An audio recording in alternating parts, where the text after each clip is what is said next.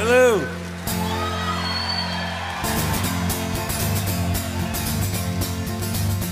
She was a level-headed dancer. What's up, everybody? Welcome into this week's episode of From to Bonneville. Hunter and I took a little break from our summer hiatus to record a mailbag episode, and we thought it would be fun if Ben Golan of RedRaidersports.com joined us. So he's going to help us answer those questions. And uh, here we go.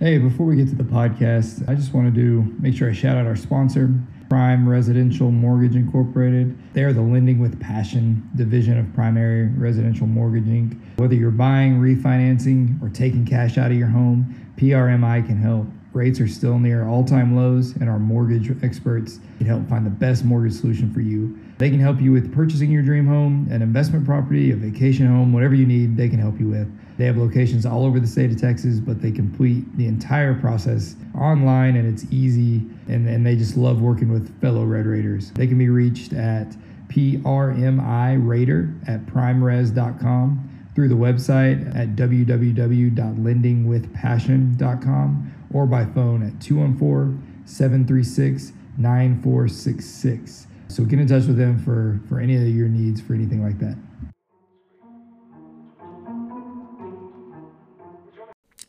All right. I'm doing a um, special mail bag kind of edition. Hunter asked for questions from various different social media platforms, and I think we got two or three. So we'll take our time answering those two, fill up a podcast, and uh, you know, go from there. So, Hunter, what's up? It's been a little been a little while. Yeah, it's going good. And oh, well, I guess we should introduce our special guest. We have uh, from RedRaidersports.com, Ben Golan. What's up, guys? He decided to uh, kind of grace us with his presence. He's already been on the official podcast, so it's okay for him to branch out into other Red Raider Sports pro, uh, I don't know, properties, I guess would be the word. So we finally got him booked after a long contract negotiation. So we're ready to go. I, I heard there were going to be a ton of recruiting questions. So, you know, that's what I'm here for is just to, you know, answer and, and, you know, help y'all understand why Texas Tech is recruiting so well. So I just, you could, you could have just ended that with help us understand. So that would have been fine. Um, it is interesting. There were some opinions uh, on RedRaidersports.com that Hunter could just do this on his own. So I already got him, I got him started. So me and Ben could log off and he could just you know, wax lyrical for the next hour and a half about Larry Moore if you wanted to. I think one person said that Mr. Lobster 420 suggested I could do that. He also suggested that we could have him and Dick Smiley on a pod. No, I, I am, you know, Richard, I would love that. I would love to have Dick Smiley on here because then it would prove to Taylor that I am not Dick Smiley. Like Richard I, Smiley, if, I take pride in the fact that I mow my own lawn, and uh, Richard Smiley is out there on social media telling people that he mows my lawn, and that is just that's crossing the line. I, uh, if he's out there listening, he can come on because that yeah, we are giving him the forum for sure. Okay. Um, yeah. So let's go ahead. Let's get into these questions. Hunter, next question, you, you yeah, asked, you go through. Is from Ben Golan, who's here with us. But he said, if I can guarantee you that you go two and two versus the other Texas schools this season, would you take it or let it ride? And then if you could choose the two wins, which way would you go? That is a good question. Schools are Houston, Texas, Baylor, all at home, and then at TCU. Um, so and, I, I mean, I'll go first. I would I would take two and two. Yeah. I would take two and two. That's probably the smart thing to do. Let me ask probably. you this though. Would you, let me say real quick. Yeah. You know, we're going to be a we're going to be an underdog in three of them for sure, maybe four. So I mean, that just makes me. I mean, probably go two and two there. All right, go on. No, well, my thought is is if Houston, like, that's one. Is that one that you want like a guaranteed win because they're Houston and you you want to beat them or are they one that you can let it ride on and so you're really picking two out of the next three because I, I, could go either way i could say like i don't mind like i don't like losing to texas baylor or tcu but i can't lose to houston i could see that but i could also see like I'll let that one ride because I think we can beat Houston anyway. Yeah. Um, but I mean, we have to pick two in this hypothetical, though. We have to pick two, right? Two wins, and then if we don't pick them, the other two are losses. Well, I guess I, I guess I mean, yeah, I guess I mean, don't go with two and two.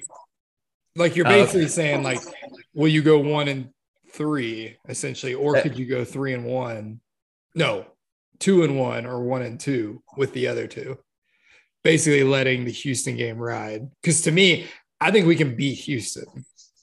And so then I don't know if, like, I don't know if going one and two against Texas, Baylor, and TCU, I don't know if, if that's good enough for me. I think I might let it ride.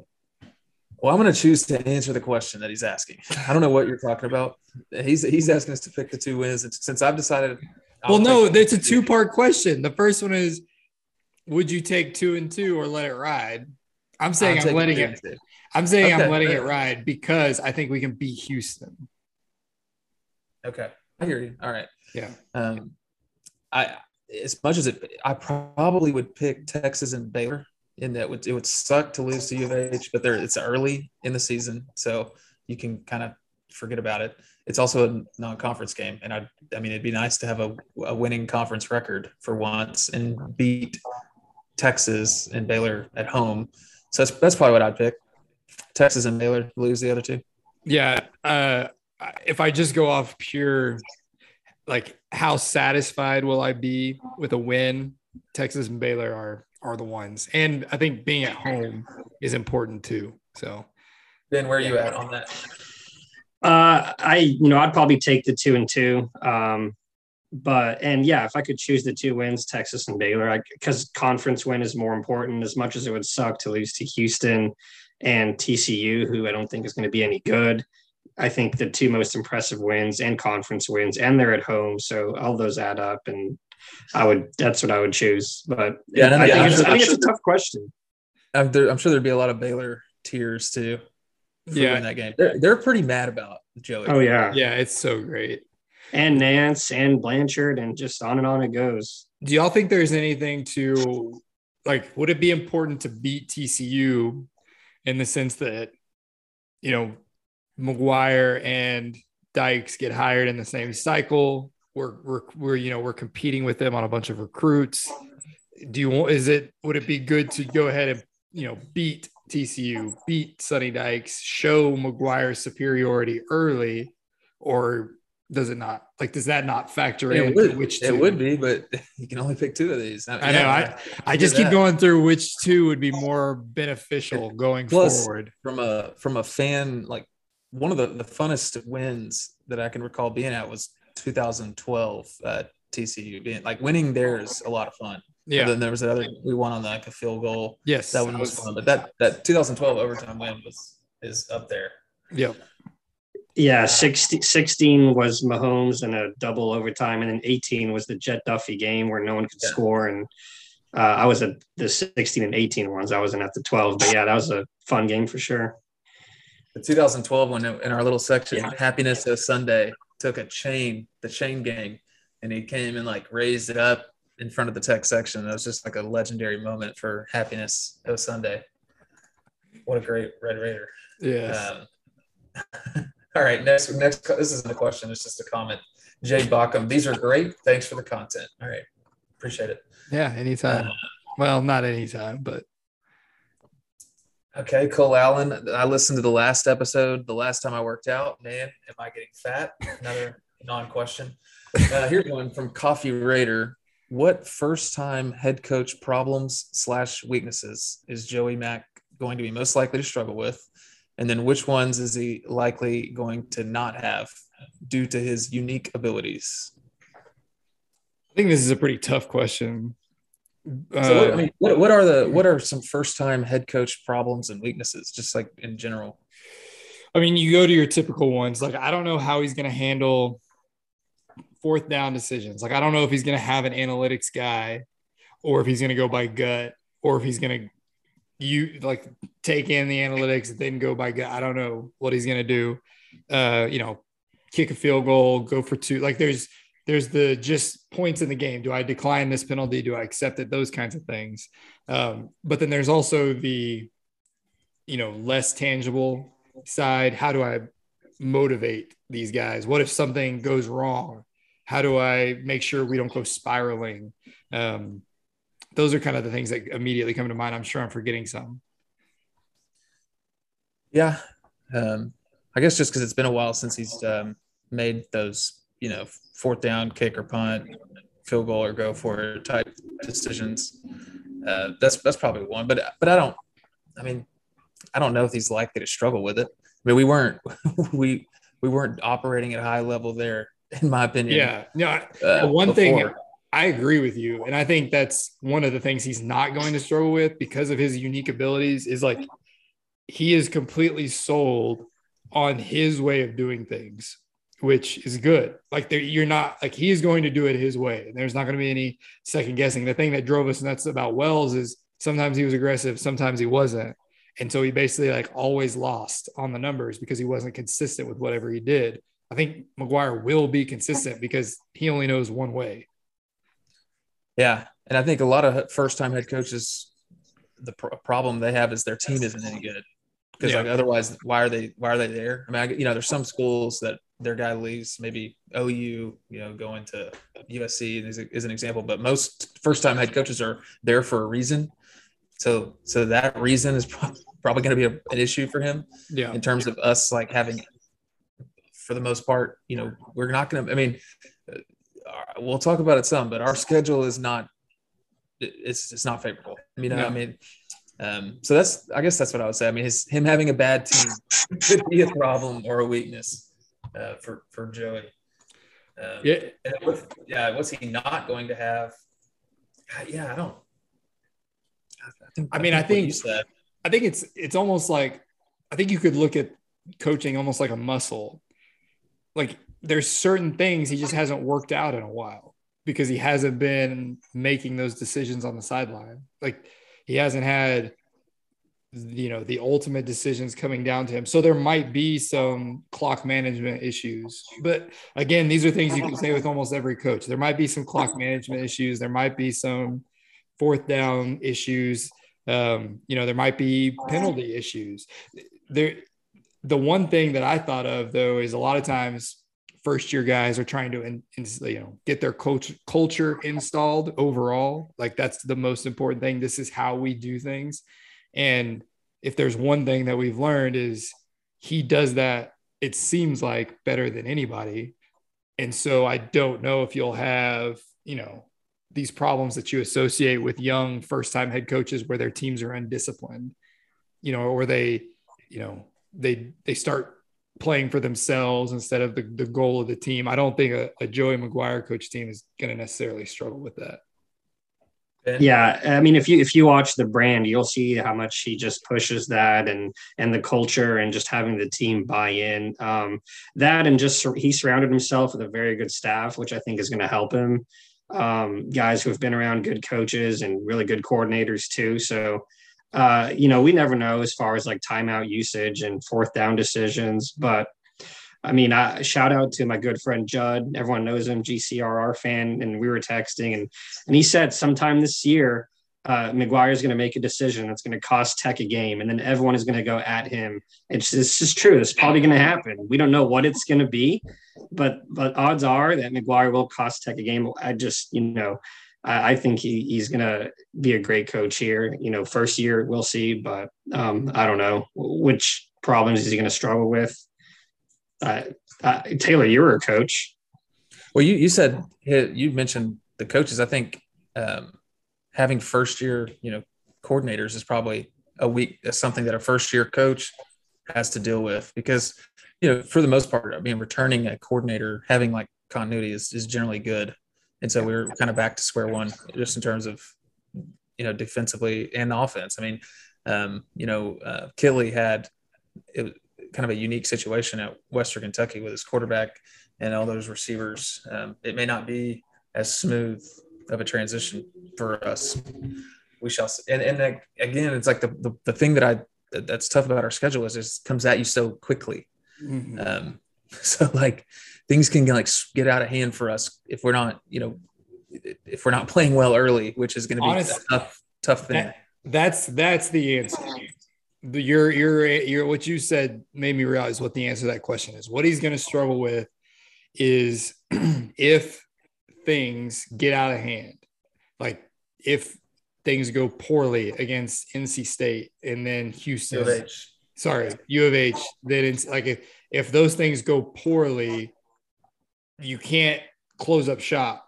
Like you still have your Big 12 schedule. And so that's going to be one of the most interesting things. And and I, I don't know personally, I think he's going to be good at it because of just what we've seen. Ben mentioned the brand, but just what we know of him. But getting those guys to go out again and again, if if his practices and his culture, if they don't produce immediate results, getting the guys to continue buying in without the results immediately is going to be difficult.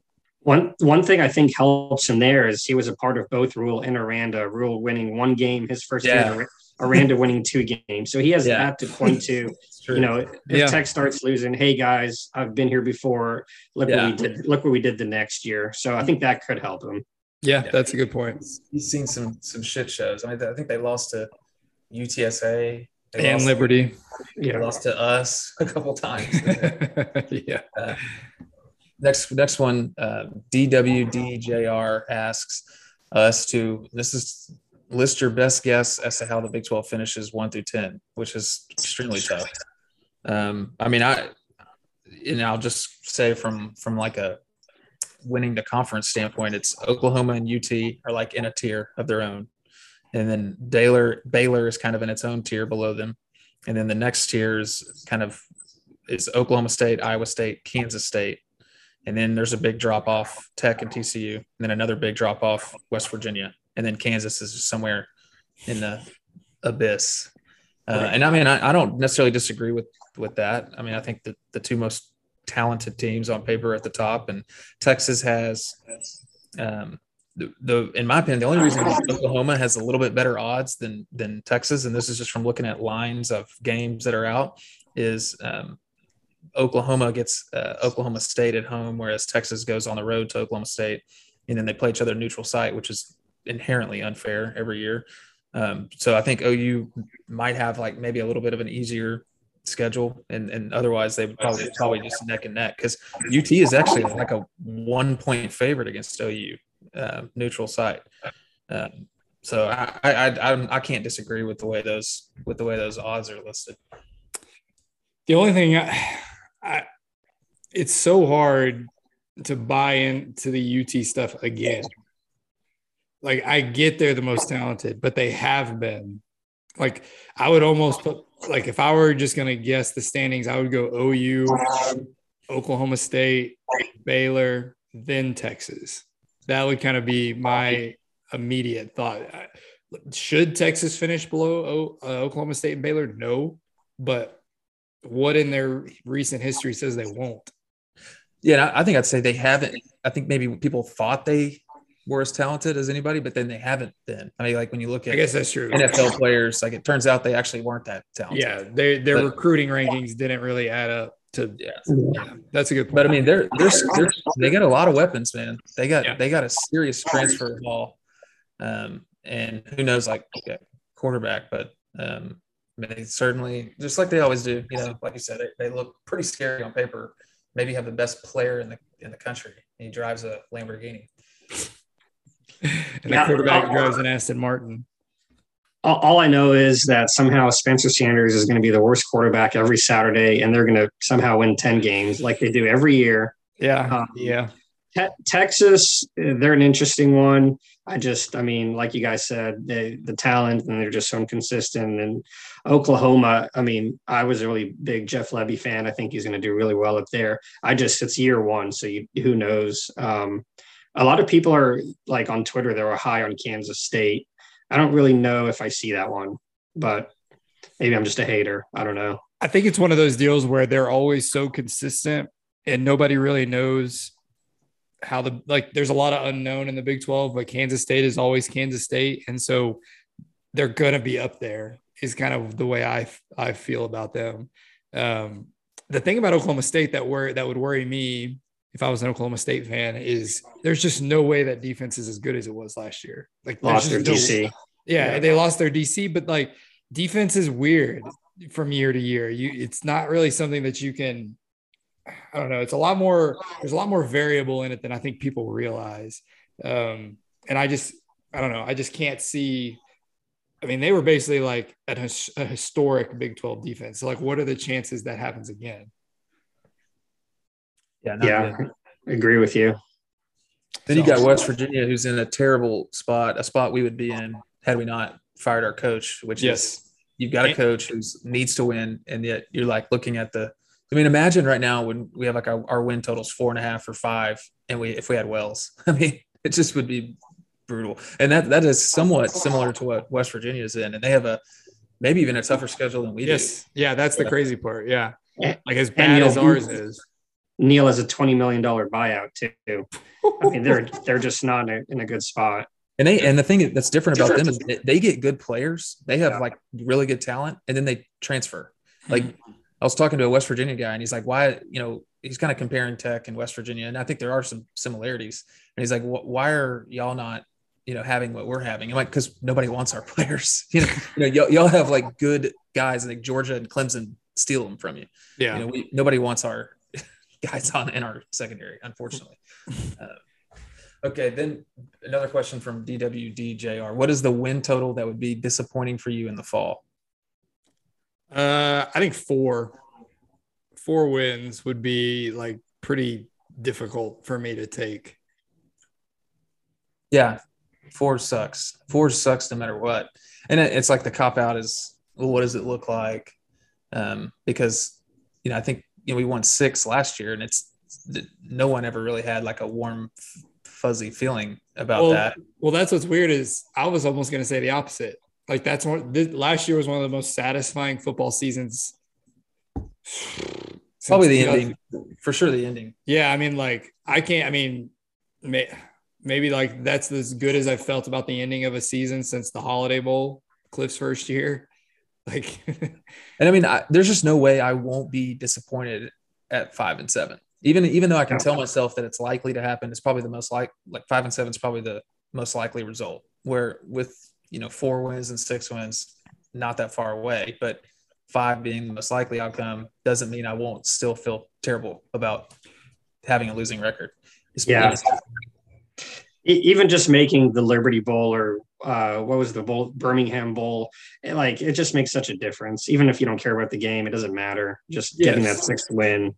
Um, but you know, it's tough, tough schedule as you guys have mentioned. So the, I guess I should rephrase. Like, I yeah, five and seven is not is a disappointment, but I guess I've I more viewed the question as like a failure. Like five and seven would be disappointing four wins feels like a failure. I don't know if, if that distinction makes sense, but uh, I because I, you know, I, I was saying the other day on the radio, they were doing like Big 12 teams, Big 12 players most likely to blank. And they asked me, you know, what, what will Texas Tech's most likely to award be? And I was, you know, I was thinking Texas Tech is going to be the team like most likely to be annoying because I think we're gonna. I think the offense is going to cause some problems for people. I think the defense is going to like be really aggressive and play hard. Um, and so I, I could see us like competing in every game, but you know, games just not going our way ultimately due to lack of talent or experience or whatever. Um, but I don't know. I like Hunter said, it's kind of a cop out to say what it looks like, but five and seven would be disappointing. Four wins would kind of feel like a failure.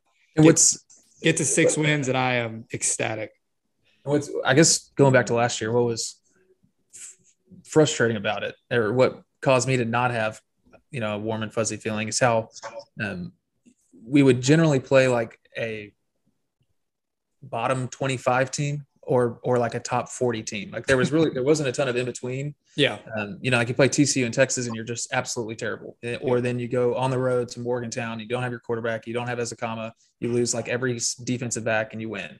Yeah. And then you beat Iowa State at home, and then you just beat the shit out of Mississippi State. And Should while that's like, while that's Bear, Bear lose to in Waco, yeah. yeah, while you while that's frustrating to like to watch that play out over a season, it is a that playing like that is conducive to winning a lot of games relative to like your expectations. Because if you're a um, if you're like the 70th best team in the country, but six games you play like the 40th best, and the other six you're the worst in the country, you're probably going to win like six games. Yeah. Whereas if you just play like you're like the 70th best every time, you, you might win like three games. Right. And so, so like we could play kind of i could think to myself okay we played well every every day you know or, or every game we, we, at least gave ourselves a chance to win and we could win four games. Or we could just not show up like we did last year half the time and then and end up squirreling around and winning six games. So it's just uh that's what's you know college football is so weird because you play 12 times. It's just a what tough, tough sport to bet on. Let me ask you this. What what would make you feel better? Well there's a lot. I mean uh that's that's what's somewhat exciting to me about the season is because it's McGuire's first year and he's doing so well in terms of from a long term outlook uh, right now that like if you win six games, I mean it's going to be like through the roof excitement. So which shouldn't be. I mean, winning six games isn't that difficult. Yeah. Or if yeah. you win seven games, I mean, if you, it, it won't be that hard. I guess what I'm saying is it won't be that hard for him to have literally the best season in like 10 years at Tech, his right. first year. It, yeah. It, that's, that is not out of the question. Yeah. So that's, that's what's kind of exciting. I mean, I can only, and Ben, you could probably speak to this some, but like as, as well as recruiting is seeming to go right now, like as long as like the wheels don't fall off in the fall, it seems like it's on a pretty good trajectory. And so I can only imagine what like a seven win season would do. Yeah, I, recruiting is going very well, as everyone knows. I don't need to sit here and talk about it. And even if like some guys are going to visit other schools and you may lose a couple, I bet you will. They have like a whole list of guys who are visiting as like other options to, you know, replace them, which is something we just haven't seen. So, like Hunter said, the long term building here is is really exciting. I really liked how in that athletic article they did on Calvin Simpson Hunt. I really appreciate McGuire's approach with him being like, go look around yeah. Like this is what that's what this experience is for. And I, and I always appreciated that or I always was I hoped that coaches were that way because that is what the experience is about. Because it almost seems like McGuire is saying, you know, we know what we can provide here at Tech. We know we have a, a good thing going. So go find out how good we are almost. All right. The next one is from the loop. Um, he's got a couple questions and then a, a suggestion. His first one is to bring GCRR fan on as a guest, which is actually a, a great idea. Yeah. I'm not, I'm not, sure if we could do that. And really, I don't even know if it'd be worth doing because um, they have those Red Raider Sports meetups I went to uh, where he like kind of hosts them and talks. I think I've been to two now. And those are just like outstanding because it's just nothing but inside info that you don't get anywhere. And, you know, like it would almost be kind of a, uh, letdown to have him on here, and because I know he wouldn't be able to, you know, say the same things that he does at those. Um, but still would be a good idea because he is good buddies with uh, Joey McGuire. His first one is he wants Ben Golan to talk about the potential of Larry Moore on the defensive line. And I'll stop and say this: I, I have a thing where, number one, I'm. It frustrates me when we when high school signees are busts because it's just such a frequent occurrence. And I'm not trying to pick on Larry Moore. Um, but you know, he's a guy that's on our offensive line, which is an area of weakness, and we move him away from the offensive line, which is a strong indicator that there's something wrong there in terms of his potential outcome of playing in a Big 12 game.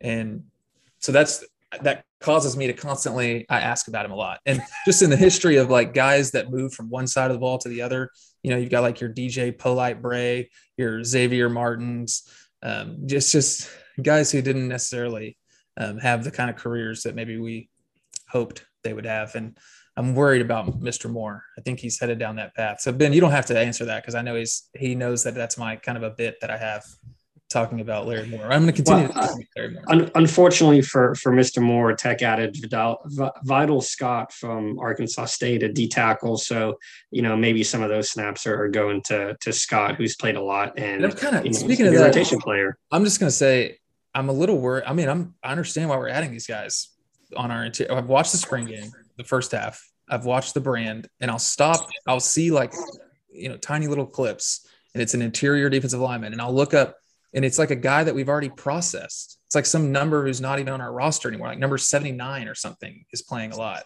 Blake Burris is playing a lot. And it's like, I'm worried. it makes me worried when I watch the spring game and there's guys pl- playing. And I know it's a spring game, and, and this is why we're adding guys, right? But uh, it, get, it doesn't give me good vibes to know that we're playing guys in the spring who we ultimately process a couple weeks later. But, anyways, the thing that I always remember, like I forget that guys like with all of your doom texting about Larry Moore and Blake Burris, I always forget that we have Tyree Wilson, which I know defensive line is different. They can't play every snap, but Tyree Wilson, Tony Bradford, jo- uh, Jaylon Hutchings, like there, there are good players. Philip, Philip Blidi. Yeah, like there yeah. are good players there. They, Myles Myles Cole too. Don't forget about Myles him. Cole. We just need we need like a few snap eaters, guys who will go out there and won't get embarrassed. Yeah. Larry Moore, yeah. we've I mean, you've sent plenty of pictures of Larry Moore. Like he's a, a big dude. amount of Larry Moore pictures in our text. And he looks like a guy who could go out there and be a defensive lineman for a few Definitely. snaps. Cosplay yeah. as a defensive lineman. Is is Myles Cole on campus yet? Yeah. Yeah, he's there. Oh, for okay. some reason I thought he was like a June, July guy. That's good. No, Elijah Fisher's a July guy, different sport. That's right. The Vidal, Vidal Scott. He's here too. Okay. Yeah. Okay. Yeah. There you go. Ready to roll. A little better um, because it's only freaks like Tyree Wilson can just show up and play. I mean, I remember he showed he got in August. And yeah. eight days later, he had a sack and against UT. I mean, that guy's just a freak. He's um, awesome. All right. Overall progress slash lack of on the offensive line and defensive line, including schematic and personnel changes, addition impacts. To me, uh, this is hard to answer personnel wise because I've never seen Cade Briggs play. To be totally honest with you, uh, the guy from Oklahoma State, who I'm blanking on his name, Monroe Mills, he never played. You know, so yeah. um, Buchanan at USC. Yeah, he's he never played. So Ethan Carde. Yeah, unfortunately, sometimes we saw him. Uh, he worries me to be totally honest. I don't mean to you know be rude to Ethan Carde here, but like it seemed like when he played things not they weren't going great. But what's weird is I say that and I hate but like some I feel like he's a big swing, big miss guy. Like it seemed like he was either playing excellent a snap and then the next snap he wasn't out of his stance and our quarterback was getting killed. But anyway, um I've watched a bunch of Western Kentucky offensive line snaps. They knew they know how to play. And so at the very least, they're, the guys will be in positions to block and like to pass block, to run block. They, they'll know the play. Those guys communicated really well. They passed off uh, stunts and blitzes and all kinds of stuff, stuff we haven't seen here in a few years. And so, scheme wise, we'll be fine. Uh, it's the I can't speak offensively. I can't speak to the to the new guys though.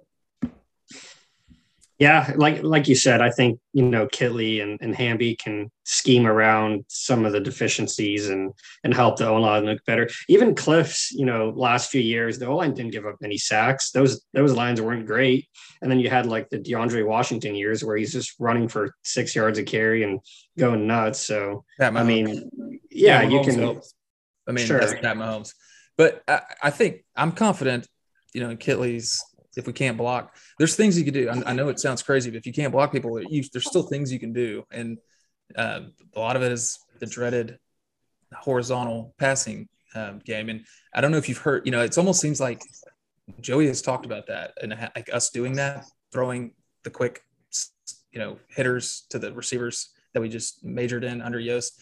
And he's almost the way he talks about it, his tone is almost apologetic. Like we're going to be doing this, but I but I promise you, you know, the only way we're going to be doing is if we're the toughest blocking on the perimeter team in the country. He's like, that's yeah. the only way. That's the only way. I've, you know, I've told Kittley, if we're going to call those run plays, then we've got to be the most physical. You know, so I I under I like that because I I think we can all kind of relate to those being somewhat frustrating to, to, rely on. Yeah. But if you are, but if like if that's Joey's standard, which you know is we've got these massive receivers that all look alike and can't get open, but they can block. If that's what we, you know, if that's a strength for us and we can do it that way, then it makes sense to do it. And you don't necessarily have to be able to block anyone up front to do that. Yeah. So, And and that is speaking of watching the Western Kentucky O line. If you've watched any Western Kentucky offense, you've and, and honestly, if you watch Tech under Kliff, because you see a lot of Kittley in that, he's very good at scheme. He knows what he's doing. He knows how to get a guy open quick. He knows how to get the guys who need the ball. He knows how to get them the ball. And so I'm not, it's not like I'm not worried about Kittley finding ways to run a an offense that works. Is I'm just not. The next one, we're still in the loops questions. How likely do you both think we will be bowl eligible? And we've kind of talked about that. I mean, I think it's a 50 50 50-50 proposition. That will be yeah, that's an annoying answer, but I agree. I do want to his last. We never touched on D line on his last one. We talked a little bit with Larry Moore, um, but yes. I do I do think that uh, DeRuyter is a lot like Kittley in the sense that he schemes wins, and I think we'll see more of that. Like if we need to run a, a four man front or an even front, we'll run an even front. If we can run an odd man front, we'll run odd. If we, we'll do whatever. Like his defensive or, at Oregon, we're doing all kinds of stuff, and I think you'll see that here that that you'll scheme more wins. So I just wanted to touch on that. And then also, I got the sense Ben can Ben probably knows more than me, but true or false, Ben, was is there a sense from the current staff that the prior staff was not using Tyree Wilson in a way that kind of maximized his abilities. Yeah, I expect him to to be used, you know, more on the edge, right, um, standing like, up. Right, and like Taylor said, getting those one-on-one matchups. Um, and I mean, last time we saw him versus Mississippi State, he was just a monster. So I think you know, you look at that tape and, and what they did in that game, you know, to get him in all those matchups, and you can build off that. So that's a schematic change that I think we'll see is him standing up, which will be a, I mean, that's a an, an imposing guy to have. I mean, that's yes. like the Marcus Ware looking uh, guy. And um, what's funny, all those guys who are playing that position, I can't even remember what it's called, that stand up end. Those are like all my favorite players on the defense, like in that position group. Robert Wooten, Josiah Pierre, Tyree yeah. Wilson. Like There'll be more. These, There'll be more. more. All these guys who I think can play our Zoom session ran out just about here, and so I had to stop it and restart a new one. But I think you got the point. I'm really excited about this group of pass rushers. So uh, when we come back, Hunter's moving on to the next question. Then the last one from the loop impact to recruiting cycles if we don't make a bowl this coming season. Yeah. I mean, yeah, we talked a little bit about this earlier. I, I don't think it's going to make a huge difference. Um, obviously, you want to see wins and it helps with recruiting momentum, but these guys are coming because they want to build a program. They know it's, you know, it might not happen year one. So let me ask you this, Ben. What would be more, would a non bowl losing season be more of a negative impact or would a like seven win season be more of a positive impact? Like which one would sway recruiting more, do you think? Oh, probably the positive, probably the winning uh, would maybe get some guys, you know, who uh, guys like Avion Carter or Colton Vasek, who you're competing with the big dogs against. Um, that you know, coming in here and immediately winning uh, would show those guys, you know, just what McGuire's built, building and built, and the assistants and all that. But the guys that they have, I mean, a ton of them are locked in. I mean, and it starts with the quarterback, you know, Jake Strong, and he's done a really good job recruiting others. So, you know, credit to him. Next one's from Cole Allen. Who will be our go-to receiver this year? Is it a Myles Price versus the field type of question? I it think does it does feel like that, right? Yeah. Like it's either Myles Price or somebody we're not talking about. And maybe it just can depend on your definition of go-to because I think Myles Price might be like our leading receiver, most explosive. But I mean, it wouldn't if our you know, if we're talking about third and six, it might be a Brady Boyd even. Um, I'm not sure who would be in that situation.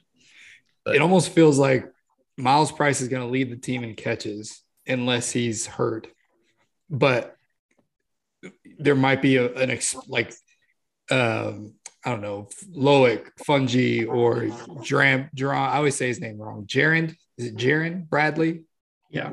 Uh, like uh, Trey Cleveland, those kind of guys might provide that those like a couple of explosive plays, but Price is going to be the guy who gets those horizontal passing game stuff we were talking about. Uh, who'll get the jet sweeps? Um, yeah, it'll be interesting to see how it shakes out for sure. I don't really know what to make of Brady Boyd. Maybe y'all have a better read on that. My, I, I don't know where to set my expectation level for him. Yeah, I mean, I, I like Boyd. He was fairly highly recruited. He can play both outside and in. He's a really athletic guy. If you look at his testing numbers, he's like a 4 4 guy, you know. Um, and you mentioned uh, Cleveland, Bradley, Fouonji. I mean, Sparkman's in that group too. Sparkman, yes. It, you, yeah. you just need you need you know one of those one or two of those guys to just step up. Um, but look at Western Kentucky last year. Jerreth Sterns caught 150 passes for 1,900 yards. So I mean that. I mean Myles Price is playing that slot position. So I, I, like you guys said, I think that's the answer. Or a guy like Xavier White, who I think could be a sneaky guy you know, to to you know maybe get up there. Also, um, he's in the slot now too. Could we finally get the Chad Townsend breakout I've been calling for for two years from the slot? I hope so.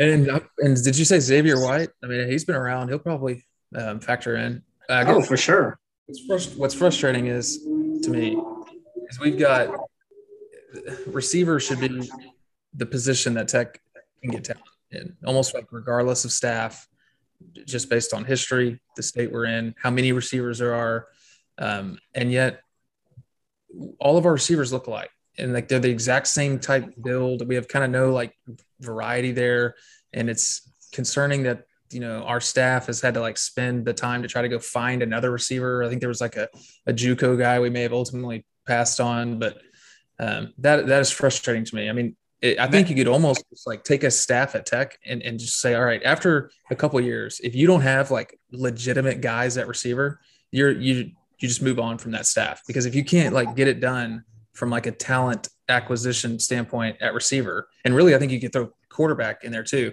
You're not gonna you, you're not gonna do it elsewhere. You're definitely not gonna get pass rushers, you know, or cover guys if you can't get legitimate receivers. Doesn't it seem like Wells got the guys he wanted at receiver? He just wanted these big guy, like big, not lumbering, but not twitchy guys. I, but I think the talent is there. They just have been behind Erik Ezukanma and Kaylon Geiger, and you know whoever who the years TJ Vasher.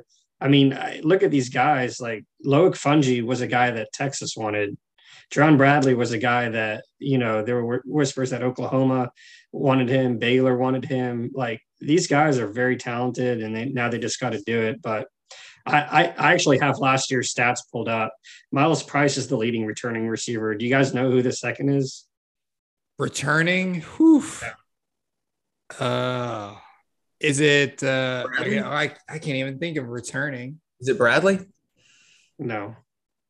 It's uh, well, so Xavier White caught oh, 18, that was going to be my guess. 18 passes. And then Trey, Trey Cleveland caught 11 passes. That's and then Loic Fouonji eight, Sparkman seven, SaRodorick Thompson six, Tajberg six. So not a lot of returning production. Jerand Bradley had five catches for 99 yards, most of that in the bowl game. I do agree with, I, I agree with Ben. I do think that talent is there because like Bradley was highly touted. He played for a really good Soto team. Uh, Sparkman has just looked like an animal. And I think that people who have heard McGuire talk, McGuire mentioned Sparkman. I've seen that posted on the board. Like I talked to a, you know McGuire and he said, "Watch out for JJ Spark." Like I've heard a couple of people, I've seen a couple of people post that. Um, and I also think receiver is the easiest to plug and play. Uh, and so I'm not I'm not worried that these guys aren't proven. It would be nice, but I'm not worried about it. So, and again, I think Kittley can scheme as well as anybody. So. All right, last question from Adam Rosen. Um, tell me why, from an analytics standpoint, trading out our high athleticism, rim rattling roster for a group of shooters is the right move for Tech basketball overall. My concern is diminishing our defense for what might be marginal offense returns overall. And then he goes into detail and kind of provides some some data that kind of supports his opinion that maybe what we're trading is not an overall positive. And I think, I mean, this is uh, probably just, you know, like the theme of the, of this new team in general uh, is that we do we are kind of seemingly somewhat you know trading um, seven different Davion Warren and Adonis Arms for um, their better shooting, less athletic equivalent. And I mean, to me, so to me, if you if you do an equal trade, like say, uh, just for example, we gave up 0.8 points per possession last year, and we scored 0.9. So we had a net of 0.1, you know, uh, better per possession. Uh, and but next year we allow 0.9 and we're scoring one. The difference, the net is the same. You know, you're scoring still on average per possession 0.1 points more. Um, you're but you're allowing more, and you're scoring more. Uh, I, it, in my opinion, I think you are more likely to lose to worse teams if you're allowing more points and relying on you know offense more. But you're also, but at the same time, you're going to be more likely to be a better team. Um, so to me, that that's just like what jumps out to me at, at initially when thinking about that. But at the same time, it's hard to can think that I, I, do we know for sure that it doesn't matter who Mark Adams rolls out there that we're not going to play good, good, defense? I mean, like I, to, I know it's, it's crazy. It sounds like I think that's a legitimate question. Like it just doesn't matter. It doesn't matter what the personnel is. I mean, you look at the last couple teams we've had, um, like the one we played with uh, McClung. I mean, that was a really small team, uh, or like the one with Clark and Holyfield. I mean, that that had no bigs whatsoever, uh, and was very young and yet we still played really really good defense. And so i don't know you know to me it's like I, I, see what he's saying and like yeah you take mark adams out and it's like a really legitimate question but um, i just don't know that we are ever going to play bad defense with mark adams. It doesn't it doesn't matter what we roll out. And at the same time yes we are adding shooters but they're all pretty they've we've got good size. I mean it's not like they're just a bunch of slow-footed white dudes. I mean Did, we're, didn't we're, you say you were perusing the North Carolina message boards and they posed that same question about does it matter who Texas Tech actually plays yeah. their defense? Well, they were, I guess, what, what were they? Who was that? In, that was in relation to Meyer. Yeah. When we were recruiting yeah. Matthew Meyer, uh, someone was like, you know, they're comparing what playing time we might have. And people are like, well, didn't they lose everybody? And then another person's like, yeah, but they got this for they did that last year. You know, it doesn't matter what Tech has; they're all just they're to play. They're to be the best defense in the country. It doesn't matter. You know, that was that was the general opinion of North Carolina fans, which I thought was kind of funny. That uh, we're just a little little Tech and they're these blue blood teams who's playing in the national championships is just conceding that we could put out you know me, you, and Ben and and probably be able to shut them down for at least a half or something. but that's a good question. I mean, we'll probably, like I said, we, we may have an entire, you know, um, podcast as we get closer to basketball season, talking about um, the difference between what we've got and what we had last year and, and what we've got coming in. Because I mean, it, it's a, uh, and I'll, I'll post it about it, but I think it's worth like talking about is it's not like last year. I thought I was like, we're going to be able to have a decent chance of being a good shooting team. We had a lot of like average shooters uh, in their careers. And I just thought, like, surely, you know, we, we can get hot. One or two will have a, a, good season, and it, none of them did really. And then the one guy that we had that was a proven shooter, a banner, underachieved, I guess, you know, from his standpoint. Uh, but this year is a little different. I mean, these are we have multiple legitimate shooters, like bona fide. These guys, they have seasons where if that season happened at Tech, it would be like the best shooting season in tech history. So I mean, it, like that that part like is staggering. And and I'm assuming we're going to get Kerwin Walton, the North Carolina transfer, who um, in his fr- didn't play much last year, but his freshman year when he set the record at North Carolina for most threes in a season. I mean, he was a top 10 shooter in the country that year. And like a couple spots below him was Kevin Obanor. So you're you've got arguably the two best, you know, two of the best shooters in the country from that year on, on one team and they're two years older. I mean, that, and then you throw in like D'Maurian Williams, who was at Gardner Webb, who took 200 jump shots, which is insane. I mean, it doesn't matter if you're making them or not. If you're taking 200 jump shots on a college team, you can shoot. Like period. And so you, you throw him in there, and it, and he was making them. It wasn't like he was missing them. Um, so you've got another one, and you kind of got a slew of freshmen that could, you know, odds are you'll get a good shooting season from at least one of them. Um, it, it's an interesting kind of group to put together with Steve Green, who was at South Plains, who seems to be um, have a long history of leveraging teams that can shoot well. And then you've got Mark Adams, who's just like, doesn't matter what's going on, we're going to play good defense. um, yeah, I don't know. I, am I'm, I'm torn. I because I, I, think people we were good last year. I mean, we really were. It, we were a problem. We couldn't make a jump shot, and we still were a problem. And so that you know, uh, it'll. I just want. I think there's a chance we can have a lot of those characteristics, but make shots at the same time. I mean, personally and aesthetically, I'll take a better offensive team. I mean, like, and I and I agree. I, I feel like we almost have a better chance. And, like, I didn't even know your numbers, but it does feel like when you get to games in the tournament, games you need to win, it's easier to win offensively than it is defensively because just these these players are, are good. Like even if you play perfect defense, they can still make shots. And so, I mean, I, I think we saw that with Banchero against Duke, and not even not only Banchero, a couple of those Duke guys. They were just really good players, and we couldn't score with them. It didn't matter what defense we played; they were like they were going to score. Uh, and so, I, I, I would like to see um, you know a team play a little better offensively.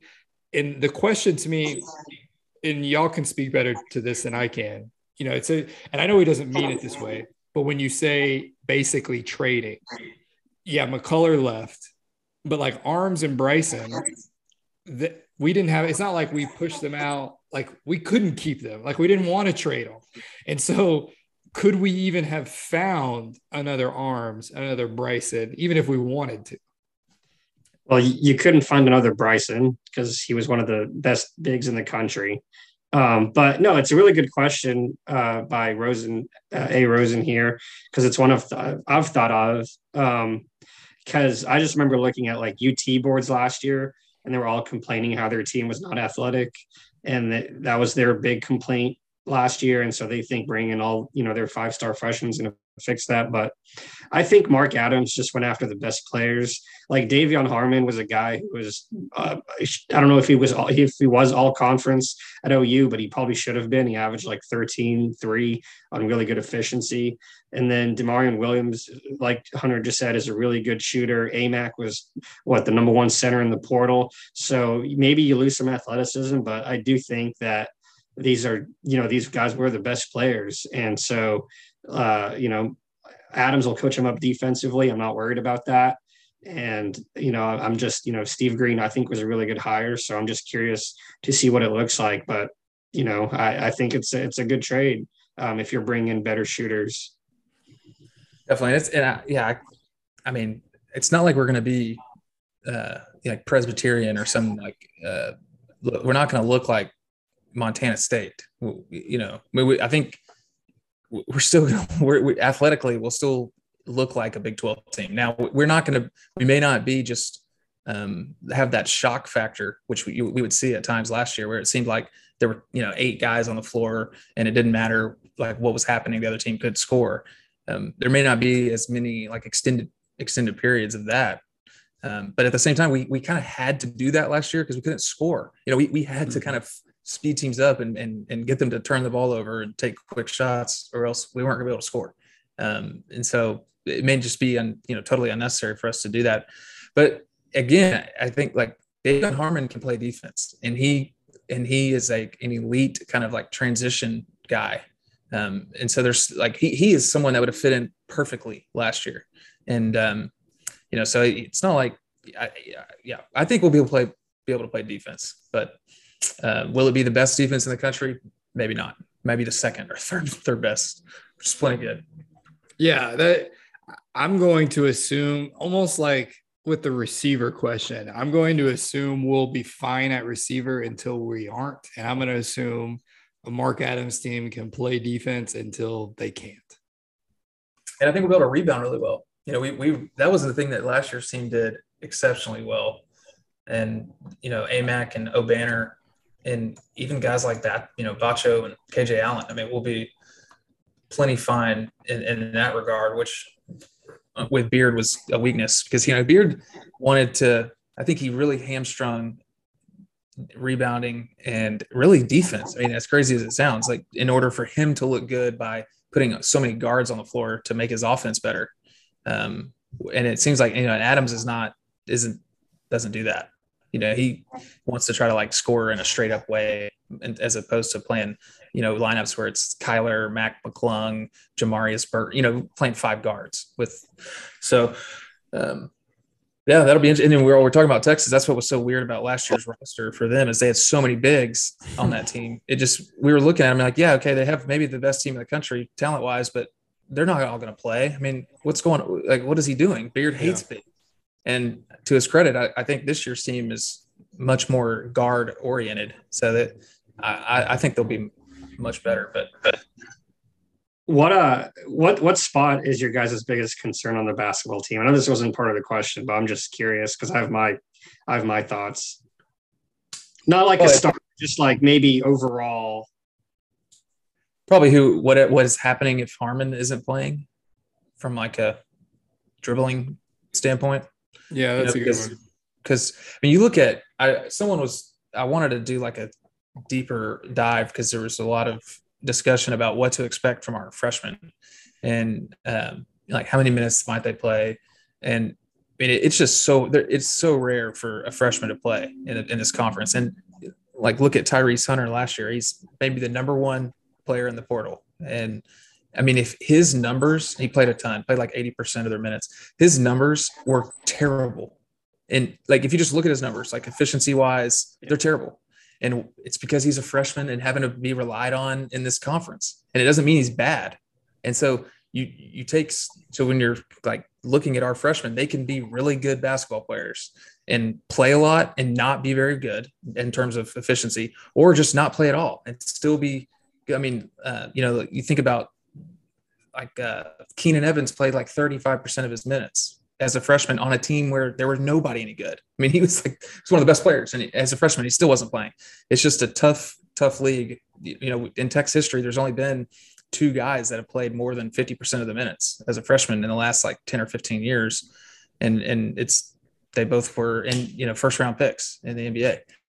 And, it, and really in the Big 12, when you look at the guys who did it, they're all they're, it's always first round picks. Sochan at Baylor, Kendall Brown, Tyrese Hunters might be one. Uh, Jalen Wilson played a lot as a freshman. The um, Kansas guy. I mean, it's just hard to it's hard to rely on Popeyes if you're going to say like, okay, um, you know, we're going to need another guard that's going to play 25 minutes a game. Um, if it's Pop Isaacs, it, it might be a that might be great, and it also may not be may not look that good. That would be my biggest concern. Yeah, and mine is similar to that in the sense that like, how are you going to handle these talented freshmen yeah. in a way that we won't have another Nimari Burnett situation. And we're going to have that. I, I think that's a healthy. It might sound counterintuitive, but I think that's that's healthy for a good basketball program.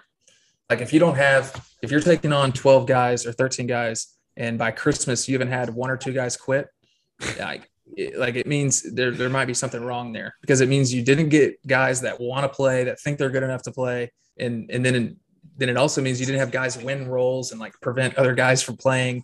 You, yeah. you know what I mean? If, if we if we get to March and we still don't like know who's good enough to be playing, and it's like, you know, that's probably not good. Whereas yeah, in the past I, when Khavon Khavon Moore quits, it's like because we we were good.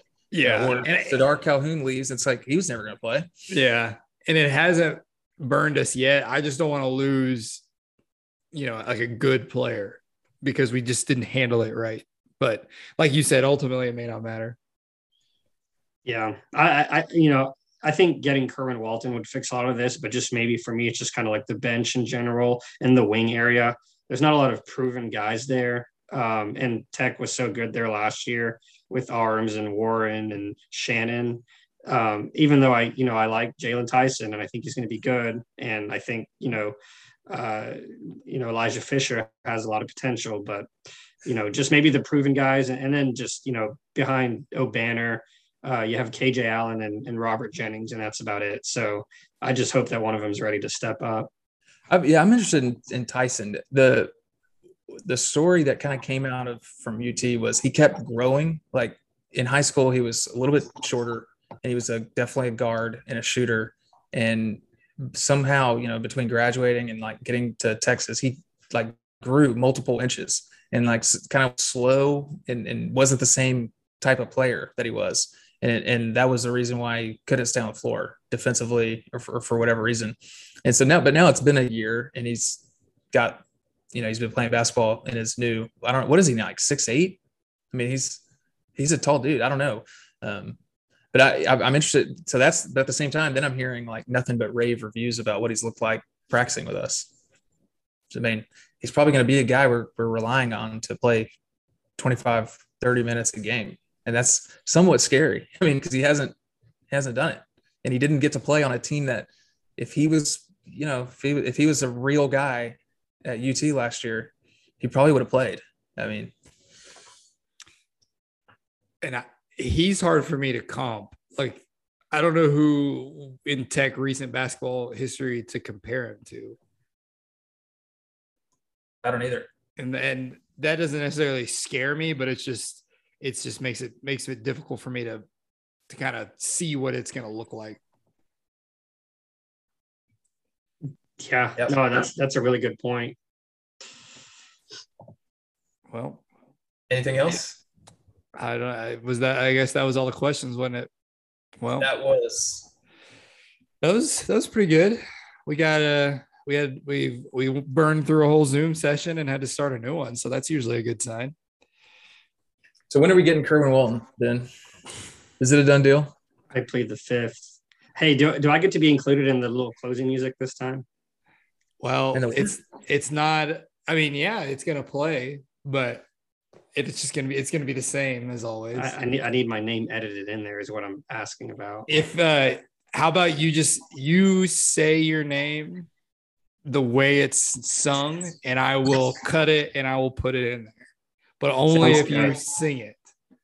I'm not singing. Oh well, uh, there's nothing I can do for you then. But we will it will be played and you if you want to hear Ben's name just sing it in your head in spirit. But I don't know when we'll be back like I said last time, we kind of do these when we feel like they need to be done. So we'll see. Sounds good. All right. See you guys later. All right. Walked into the spot. Appreciate it. From here, it's potable. These nerds nerd out a lot. You are a big tech nerd, but you walked into the spot. From here is potable. These nerds, these nerds nerd out a lot. Go, Taylor. Go, Hunter.